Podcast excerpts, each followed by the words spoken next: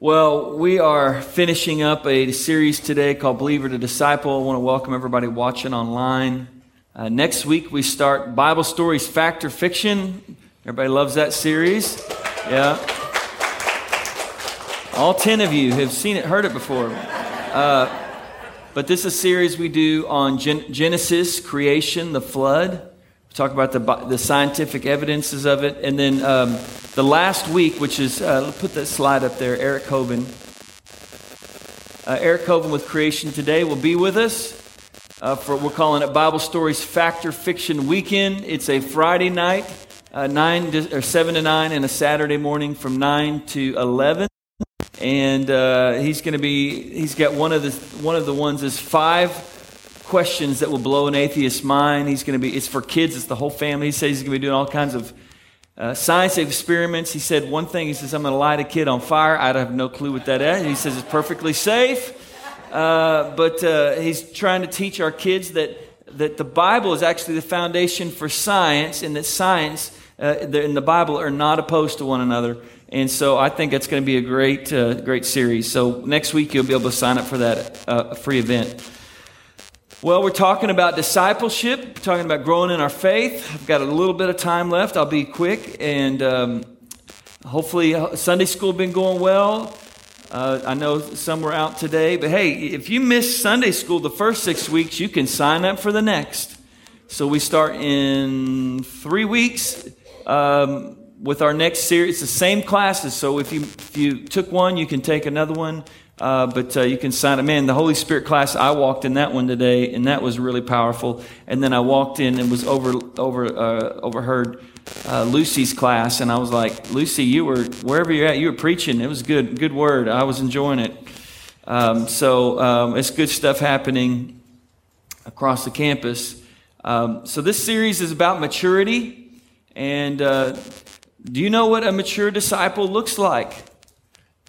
How, how, if we don't have a goal in mind, how are we ever going to know what we're going to hit, right? What's a mature disciple look like? So we, we never arrive, but we should desire to grow. And I've been talking about these for 10, uh, for these 10 things for several weeks. Let's, let's take a look at them. This is what a qualities, characteristics. Number one, and you just keep hitting it. Yeah, passionately committed to Christ. Uh, two, extraordinary love. We're going to be known for our love. We're going to be known for our love. Number three, a servant's heart. We should be serving our brothers and sisters in Christ. That should be a normal part of our, of our uh, life as a disciple in Christ. Number four, submitted and led by the Holy Spirit. We should be hearing His voice and being obedient to His voice. Number five, governed by the authority of God's Word. We have a biblical background, biblical worldview, and understanding, and we filter everything we do through God's Word. You can't do that if you don't know it. Number six, lives whole. You're going to get free from, from, from things that, that bring you down. There, there's uh, healing from past hurts, um, really learning to walk in the fruits of the Spirit. Number seven, evangelistically bold. I've said before, this is the one I'm praying that's working, working on for me personally to be more open with my faith. I hope, can we all say that's something we can all grow in? Yeah, okay, all two of you. Praise God. And uh, I'm, I'm trying to get you guys going. It just feels like one of those lull mornings this morning. I don't know what it is. Everybody's tired of the heat and they're getting ready for next week. It's supposed to be in the low 50s next week. I mean, I, I'm, I mean, not for the highs, but in the lows, and I'm like, oh my goodness, I can't wait. Uh, where were we at? Number eight, event, engaged in biblical community. There are things you just can't work out on your own. You just can't work out on your own. You need other people. And number nine, generous. Generous with your time, generous with your talents, things God's given you, generous with your treasure, your money. And then number 10, you live on mission. Your life has focus to it. You, you, you're just focused on the kingdom of God and what Jesus has for you. So our theme verses on this are Matthew 28. Therefore, go and make disciples of all the nations baptizing them in the name of the Father and the Son and the Holy Spirit. Let me just stop there for a second because I was thinking as I was going over this last night. Baptizing them in the name of the Father, the Holy Spirit. Do you understand this is a commandment from God? If you have given your life to Christ and you have never been baptized, that is your next step. There's something about it. I can't, first of all, it's just being obedient to what he said. But there's something about when you, when you go through the baptism waters that I think are really important. But then it says, teach these new disciples to obey the commands I gave you, have given you. So we need to be taught and we need to be taught how to obey them. And there's, there's a lot of things with that. The classes are teaching you, but then I think one on one discipleship and mentorship is really helping people learn how to obey. Like, okay, I hear this, but how does this apply to my life? And so that's why every single one of us comes in, comes, it becomes important in the body of Christ to be helping one another grow in their faith. And how do we come to maturity? One of the ways God says is this His church. His church. Pastors, teachers, prophets, evangelists, apostles, believers doing life together, studying God's word together, praying together, serving one another. And we see this is Ephesians 4. Let's read that real quick. Now, these are the gifts Christ gave to the church the apostles, the prophets, the evangelists, and the pastors and teachers. Their responsibility is to equip God's people to do his work and to build up the church, the body of Christ. This will continue until we all come to such unity in our faith and knowledge of God's Son that we will be mature in the Lord. Everybody say mature. Mature. mature. Measuring to the full and complete standard of Christ. Then we will no longer be, everybody say immature. Immature. Like children, we won't be tossed and blown by about by every wind of new teaching. We will not be influenced when people try to trick us with lies so clever they sound like the truth. Instead, we will speak the truth in love, growing in every way more and more like Christ, who is the head of his body, the church. He makes the whole body fit together perfectly as each part does its own special work. It helps the other parts grow so that the whole body is healthy and growing and full of love. I mean, there's so much in the scripture, you know, about the different pieces in the body of Christ. Uh, but what's important is discipleship matters why? Because we don't want to be immature in our faith. We don't want to be tossed and blown and deceived by everything we hear. I love that line. I love the way New, the New Living says uh, things that sound good but are actually not a part of the truth. And we've talked about that a lot in here. There's a lot of stuff out there that sounds good, but when you really get to it, it is not of the Lord. And so we got to be on our guard. And so I asked this question last week. I think I asked my, in my email. Let me ask it to you again. What are you, think about, what are you actively doing right now to grow in your faith in Jesus Christ so that you are more mature next year than you are this year? What are you actively doing? Think about that. Think about it for a second. I'll let you take a second and take inventory.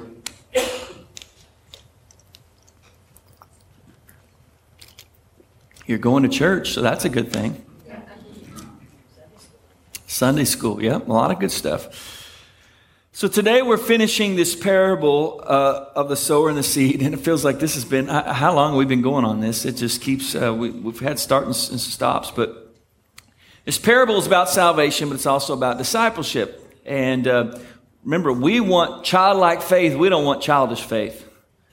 You know, we we want to mature and grow in God. And the parable gives us some keys. So let's read this parable together, which we've read every week. Listen, behold a sower. This is out of Mark. the sower went out to sow, and he sowed some seed. I'm sorry, and as he sowed, some seed fell along the path, and the birds came and devoured it. Other seeds fell on rocky ground where it did not have much soil, and immediately it sprang up, since it had no depth of soil.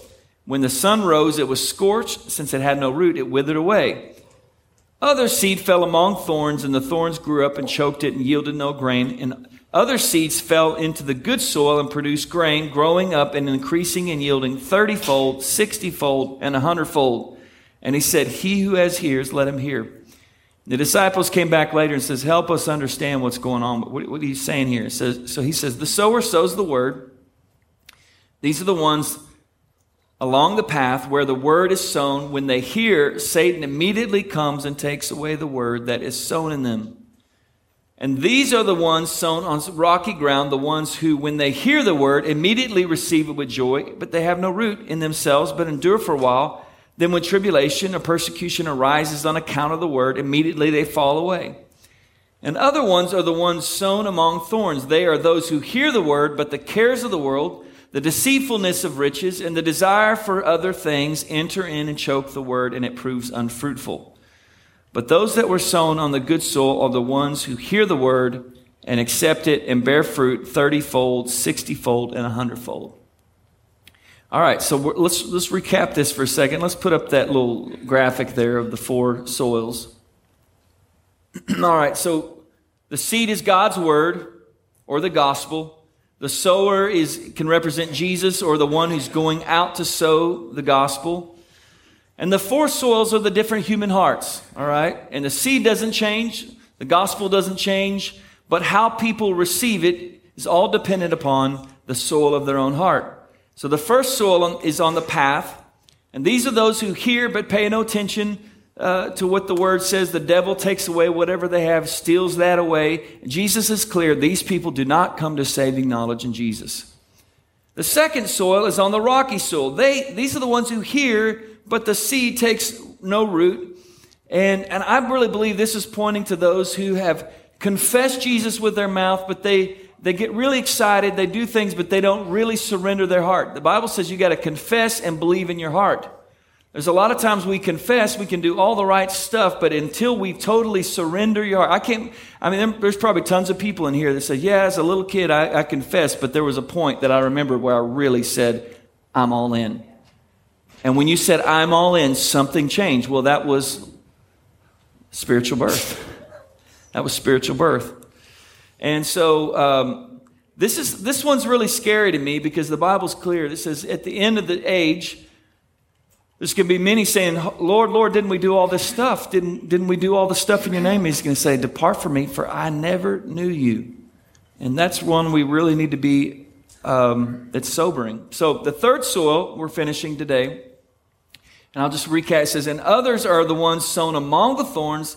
They hear the word, but the cares of the world, the deceitfulness of riches, and the desires for other things enter in and choke the word, and it proves unfruitful. Now, I think this is really about Christians, Christians who are going to heaven, but they do not produce any fruit here on the earth. And a few weeks ago, we talked about why producing fruit matters, because one day we're going to be judged upon it. Not whether we're going to heaven or hell, but we're going to be judged on what we did with what God, what we're going to be held accountable for the fruit we produce. And so let me remind you what fruit is, right? Number one, it's our character. How we treat people, how we love people, how we live our lives, our integrity, our holiness, and also our good works. Uh, this is about God's giving you things. All of us, have, you've all have things, gifts, talents, finances, all this kind of stuff. God has given this as an investment to you, and He's asking you, what are you going to do with it? I'm expecting a return on my investment. That's a sobering word right there, too. And it's clear that on the judgment seat of Christ, this is way after we've already been judged on whether we're going to heaven or hell. That was decided long before that based upon faith in Jesus Christ. We're not talking about that, but at the judgment seat of Christ, we'll receive a reward based upon what we did with what God gave us, we will receive a reward based upon the fruit that we produced. so Jesus is telling us about people who confess Jesus with their mouth, they love Jesus, the, the, the, the root takes hold, but they've got one foot straddled in the world and one foot straddled in the kingdom of God, and they produce no fruit. And the Bible's clear that if at the end of the age that some of these things, these works that we have will be burned up. And uh, like I said, these are all, I know, very sobering things, but, but Jesus told us there's three things that are going to trip you up. There are three things that are going to keep you from your full destiny and potential in producing fruit. And we've already covered, covered one of them. So the first is the cares of this world, the deceitfulness of riches, and the desires for other things. we talked about the cares of the world. John 1 says that's that craving for physical pleasure. I've got to crave what I want, everything I want. I'm just, I got to have more. That's, that's the flesh. The craving for everything we see. Nothing's in, uh, good enough. I got to have more, got to have more, got to have more. And the pride in our achievements and our possessions. And so we're going to get to the last two this week, and I believe they go hand in hand. the deceitfulness of riches, and the desires for other things. So we're going to look at these. Um, I just want to say this is kind of interesting. I, I read this commentary. These three things, Christ is getting out something really important. He says it's easy to pack life with such a multiplicity of interests that there's no time left for Christ. As the more complicated life becomes, the more necessity there is to see that our priorities are right, for there are many things which, for there are so many things which to seek to push Christ onto the sidelines. And that's what Jesus is talking about. So the deceitfulness of riches and the other things go hand in hand. What, I'm going to start with the other things because it really speaks to the deceitfulness, deceitfulness of riches. It seems like a really general thing, what he's saying, but you know, how do we define something? If we don't understand something in the Word of God, we go to the Word of God. The Word of God defines the Word of God. Amen? Okay, so we're going to read because Jesus tells us what the other things are in another passage. Let's read it. Matthew 6 24. No one can serve two masters, for you will hate one and love the other. You will be devoted to one and despise the other. You cannot serve God and be a slave to money. That is why I tell you not to worry about everyday life. Listen to this. Whether you have enough food and drink or enough clothes to wear, isn't life more than food and your body more than clothing? Look at the birds. They don't plant or harvest or store food in barns, for your heavenly Father feeds them. Aren't you far more valuable to Him than they are? Can all your worries add a single moment to your life? No. and why worry about your clothing? Look at the lilies of the field and how they grow. They don't work or make their clothing. Yet Solomon in all his glory, glory was not dressed as beautifully as they are. And if God cares so wonderfully for the wildflowers that are here today and thrown in the fire tomorrow, he will certainly care for you. Why do you have so little faith? So don't worry about these. Everybody say it. Things. Saying, what will we eat? What will we drink? What will we wear? These, everybody say it. Things dominate the thoughts of unbelievers, but your heavenly Father already knows all your needs. Seek first the kingdom of God above all else and live righteously, and He will give you everything you need. So don't worry about tomorrow, for tomorrow will bring its own worries. Today's trouble is enough for today. Amen to that. So these other things are the worries of life the worries about food, the worries about clothing, the worries about the future. And the, Jesus says this stuff actually dominates the thoughts of unbelievers. We're supposed to put our trust in God for every single thing. And he's saying these things dominate the thoughts, means they think about them all the time. Because they think about them all of the time, what do you think the solution is to not worry about them? Money the deceitfulness of riches. They think about them all the time. They want security in their life. And so the way to do that is to go to riches and say, if I can just get enough money, I will never have to worry about these things anymore.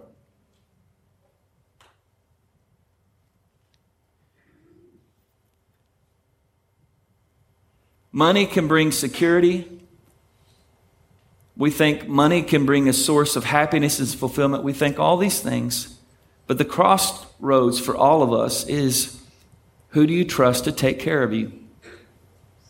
Who do you trust to take care of you? Your money or God? And the deceitfulness is that money can take care of you better than God can. Whew. It becomes an idol.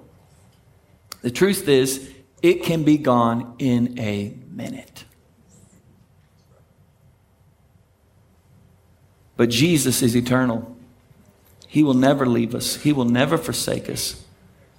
And He's with us till the end, He says.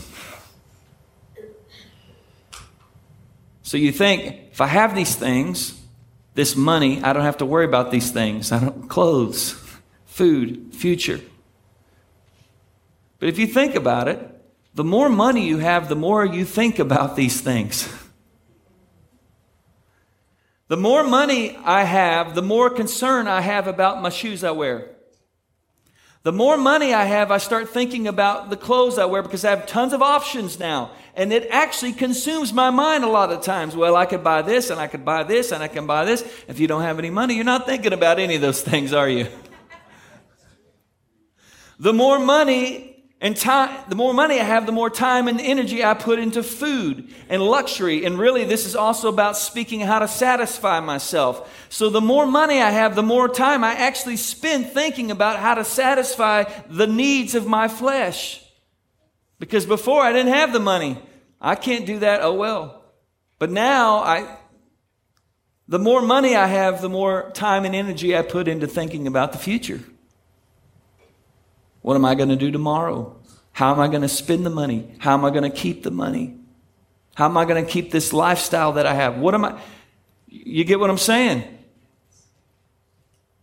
And Jesus is saying, God is your source. He's the one who takes care of all these things. Stop worrying about it. Stop obsessing about it. Start thinking about eternal things, eternal treasure. Seek first the kingdom of God Get on mission. Get on your mission. So let me pause here for a second and say Jesus is not saying wealth is wrong. And I'm not saying wealth is wrong. I mean, not at all. Hey, I'll take it.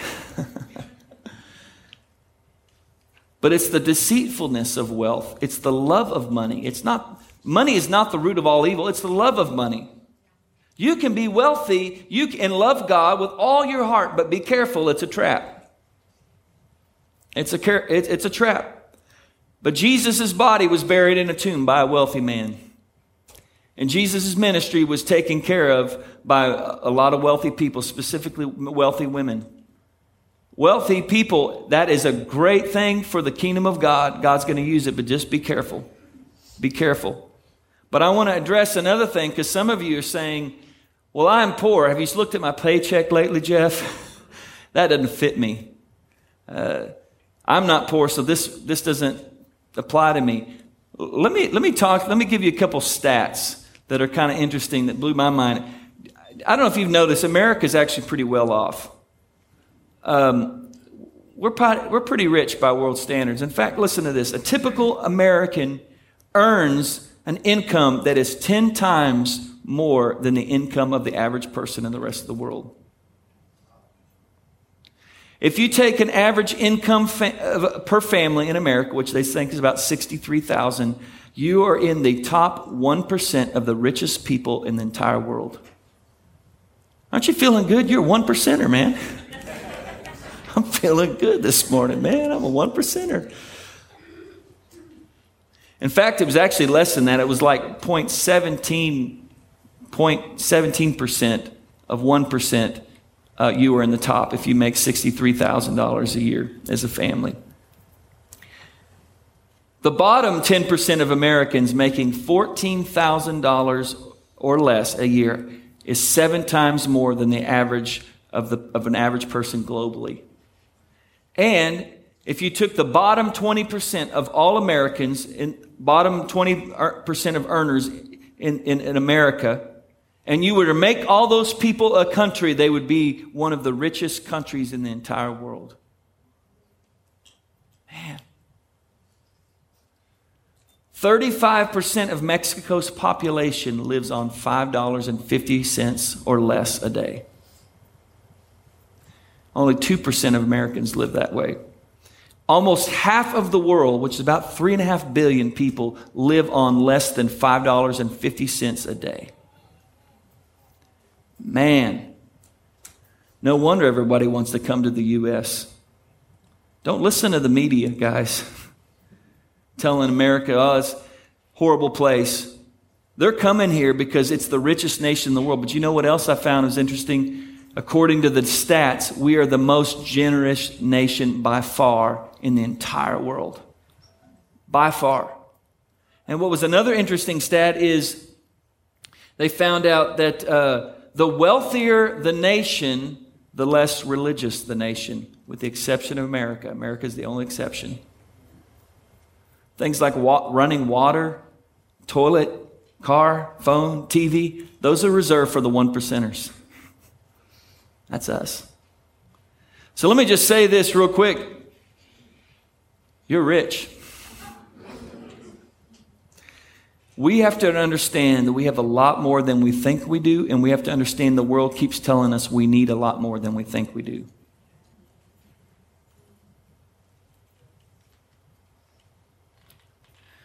So, Jeff, are you telling me I need to take a vow of poverty today? To, to is it that serious? No, no, I'm not saying that. I'm saying Jesus is saying, be careful, this stuff is deceptive. It trips you up and it can take you away from your mission in life to produce fruit from the kingdom of God. Now, I had a really cool encounter this week.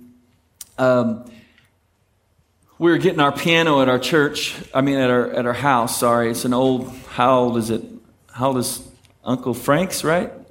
Yeah. 100 years old. And uh, Liam, I shouldn't say, I won't, I won't call him out. Never mind. I won't say what he, what he did. I just embarrassed him. I just, I didn't know he was in here. This was a couple years ago. There was a few things that we needed to fix. Let's just say that. I'll stop there. I'm sorry, buddy. I owe you five bucks. Um,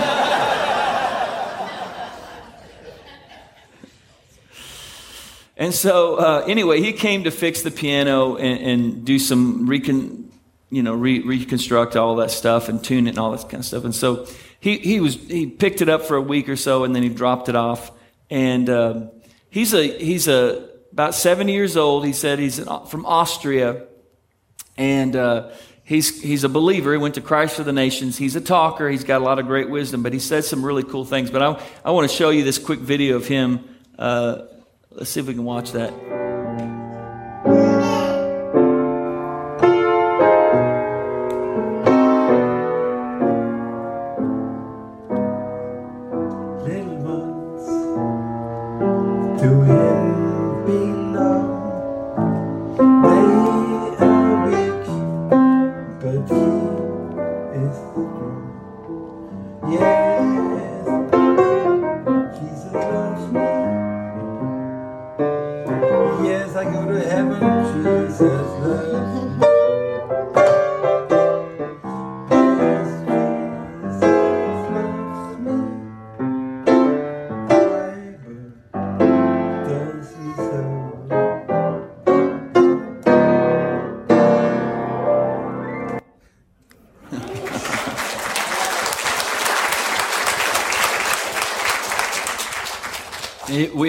Conversation. He didn't know what I was talking about today, but he just started, probably the Holy Spirit. He looked at me and says, You know, Jeff, my son works for a big investment firm. He makes $8 million a year. And he says, uh, My son doesn't have time for God. He doesn't have time for his family. He doesn't have time for his kids. All he's got time to do is to work, work, work to sustain this life that he's created. It's a noose around him. It's a it's got a hold of him. Hook. And he was he was telling me, he says, Jeff, if I gave you eight million dollars today, what would you do? I So, of course, I would tithe to the church. I mean, we would take care of that, you know. And uh, that's like, that'd be a great tithe church. We could build a building for that, you know. And uh, I'm messing with you. Well, I would tithe, but he says, What would you do with eight million? And he looked at me and he says this He says, You would look around at your life and you would start to see all the things that are not good enough. He said, You would look at your house and say, It's not big enough. You'd look at your wife and say she's not pretty enough. Of course, that would never happen. But we all know people, right? You'd look at your car and say it's not fast enough, it's not nice enough, and you would look at this church and you would say, Oh man, this is getting in the way of my happiness because I've got all this money. I don't need that. I can go do what I want to do. And he said, No, that's not for me. I'm thankful I get to work. He says, I'm thankful I have to work hard to survive because it keeps me humble. It keeps me close to God. It keeps me asking for His help. It's what drives me to say, God, you are my supply. And that was the That was the tweak I needed personally to hear that. Because sometimes you just get, we all get our, our mind, we just start thinking, if I just had this, I'd be happy. If I just had this, you know, I really would like this. And it was like, I just don't need that stuff. What, where, where's this coming from? So you have to recognize the heart is deceitful. Jeremiah says we have to remember that the cares of this world, the desires for money to meet every need, and the cares about the future and meeting all the earthly needs, they steal our purpose when we are consumed with them. And as, as a disciple of Jesus, we have a single focus. We should have a single focus. Seek first the kingdom of God and his righteousness. That is our single focus. I'm grateful that, that you might be saying, I'm grateful that God has provided you with money. That's awesome. But my single focus has to be on that day, that judgment day, that I'm going to hear the words of my Savior ringing in my ear saying, Well, good, faithful, well, good, well done, good and faithful servant. You have been faithful with a little, I set you over much. That's our focus. And Jesus is really just saying, look, be careful. This stuff is a trap. There's nothing wrong with money, but it's a trap that it's going to keep you from your destiny from being fruitful so that one day you can say, Well, I did all this stuff. And he's saying, Yeah, yeah, yeah, yeah, but you didn't produce, produce any fruit.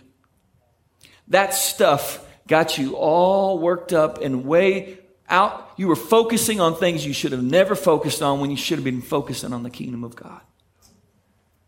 And it changes your whole perspective when you think about it. You think every dollar that I'm been given is from the Lord and it's for God's kingdom to somehow meet, first of all, meet my needs, but then I use it to meet other needs in the kingdom of God.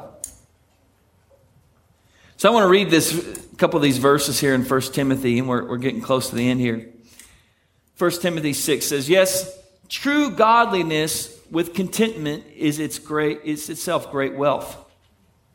After all, we bought nothing. Sorry, I can't read this morning. After all, we brought nothing with us when we came into this world, and we can take we can't take anything with us when we leave. So if we have enough food and clothing, let us be content. But people who long to be rich fall into temptation and are trapped by many foolish and harmful desires that plunge them into ruin and destruction.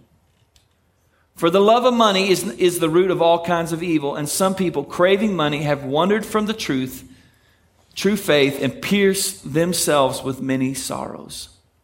And then he goes on to say, Teach those who are rich in this world, that's all of us, not to be proud and not to trust in their money, which is so unreliable.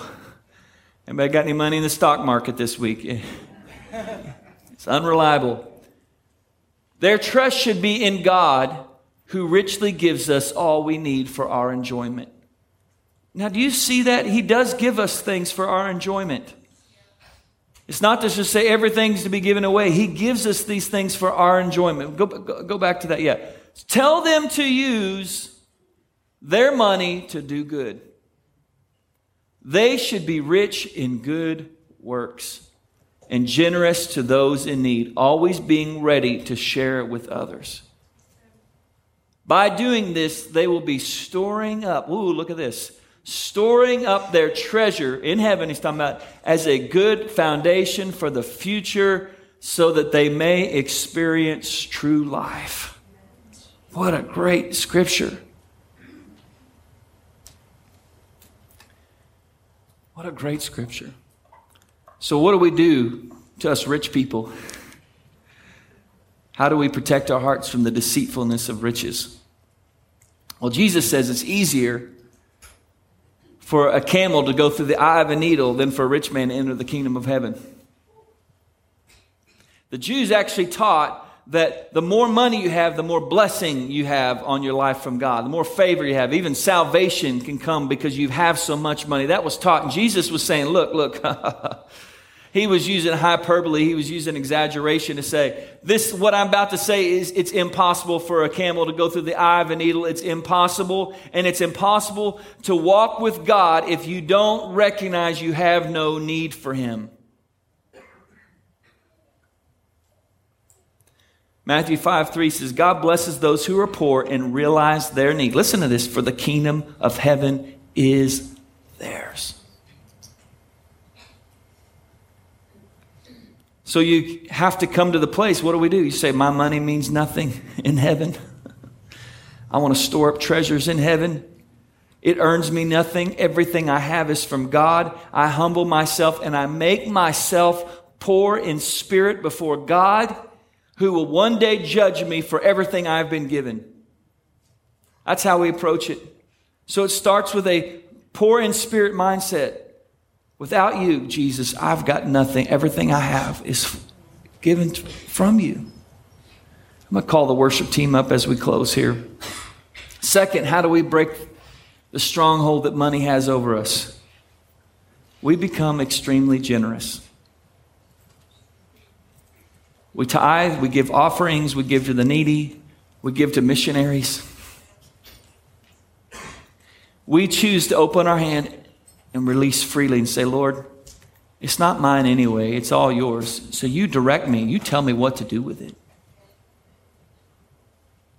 Thirdly, we bring God into every financial decision of our lives.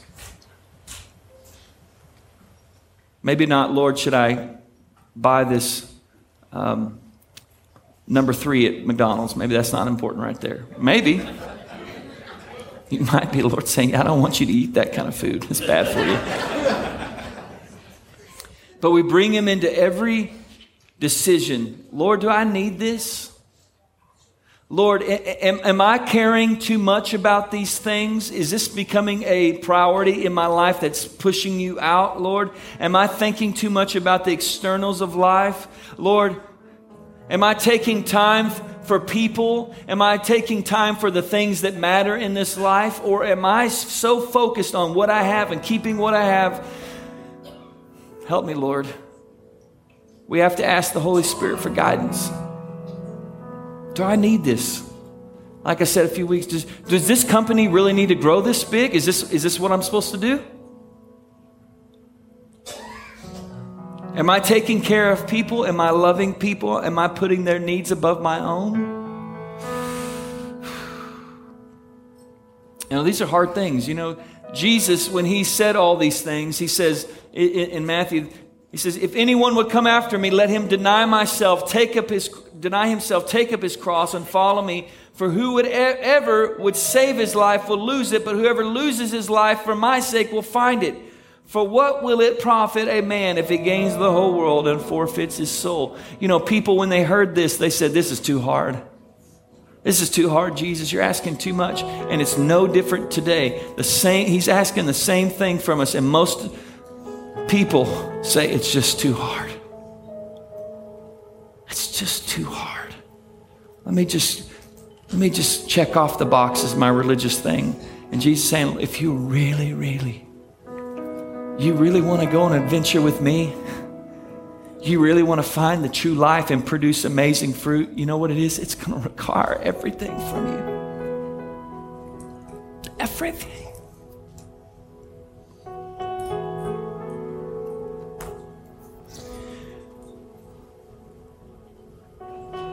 All these things trip us up.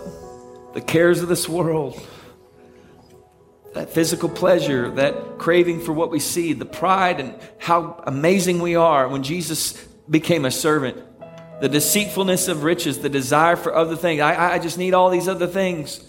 I can do this on my own, God. I don't, I don't need you. God, I've got this. All those things trip us up. And they keep us from our destiny of producing fruit the character and the good works of God in our lives. So, what do we do? Well, it all comes back down to this word we've been talking about discipleship. Discipleship is the process that we go through of actually God pruning the stuff out of our lives that are not good until we shine like gold. He's just pruning and pruning, and, and so many people just don't want to go through the pruning process because it hurts. But let me tell you, when you go through the pruning process and he's cutting off this and he's cutting off that, you, ah, feel so good. Your life is transparent before the Lord. You're walking in the will of God. You're doing exactly what you were called and designed to do. And it's the most freeing and beautiful thing you could ever imagine. God, I'm doing what I was designed to do, but it came with a cost. I had to lay it all down. I was thinking, a kid doesn't know that eating candy all day long is bad for him. He's going to end up throwing it up until he throws it up and he has a nasty stomach. Mature adults can look at things and say, hey, I'm not going to eat that candy because if I keep eating that candy, it's going to be really, really bad for me, and I don't want it, what it's going to do, and I'm going to be in the bathroom all day long. That's maturity. Maturity in Christ says, I don't need this thing. I don't need this because I know what it's going to do to me. I've got one thing. My eyes are set on one thing the kingdom of God. What is your plan? What is your will? Lord, everything else. And that's the beauty thing, beautiful whole, whole thing of this because he says, when you seek first the kingdom of God, what does he say? All these things will be added unto you. So the final soil is this. The final soil is those who hear the word, accept it, obey it, and they produce a harvest. That's what we want. Let's stand up as we finish here and close.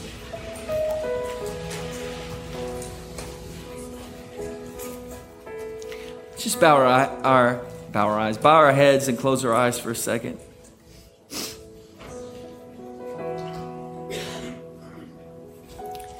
So, the answer to all this is not, I just got to do a little bit better. The answer to this is, well, I just, I've probably got a few things I need to work on. No, that's not the answer to this. The answer is we turn to Jesus and we say, I'm broken. I'm messed up. Even on my best day, God, I'm a mess. I can't fix my heart. I can't fix myself. Everything I have has been given to me already anyway. So, Lord, I just surrender it. I lay it all down. I lay my life down. It's all yours, every part. I make a decision to grow. I make a decision to step into maturity. I lay down my life, Jesus, so that you can mature in me. Whatever it takes, I want to be a true disciple in you, Jesus. I want to produce good fruit. A true disciple says, I don't want this hurt anymore. I'm tired of holding on this unforgiveness. I'm tired of holding on this resentment. I want to produce fruit. A true disciple says, I don't want to be angry anymore. I'm sick of this anger thing. A true disciple says, I don't want this addiction anymore. It's robbing me of my destiny. A true disciple says, I want to get whole and healed so I can help others get whole and healed. So there's not a big altar call here, but it's just a moment. And I'm gonna have the team. Can the rest of the team come on up here? We're gonna. I want us to sing that you're worthy of all, wherever you're at.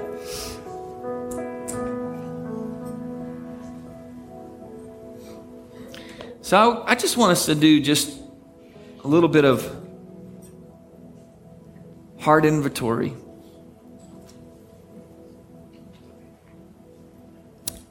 Eyes closed for just a moment and say, Lord, is there anything in me? Is there anything that's getting in the way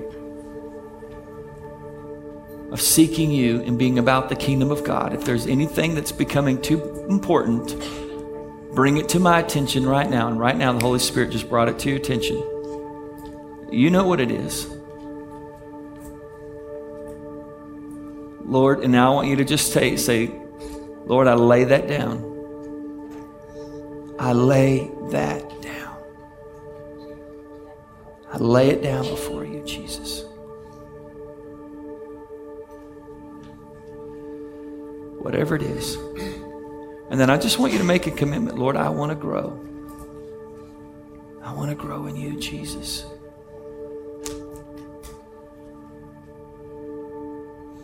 Amen. Amen.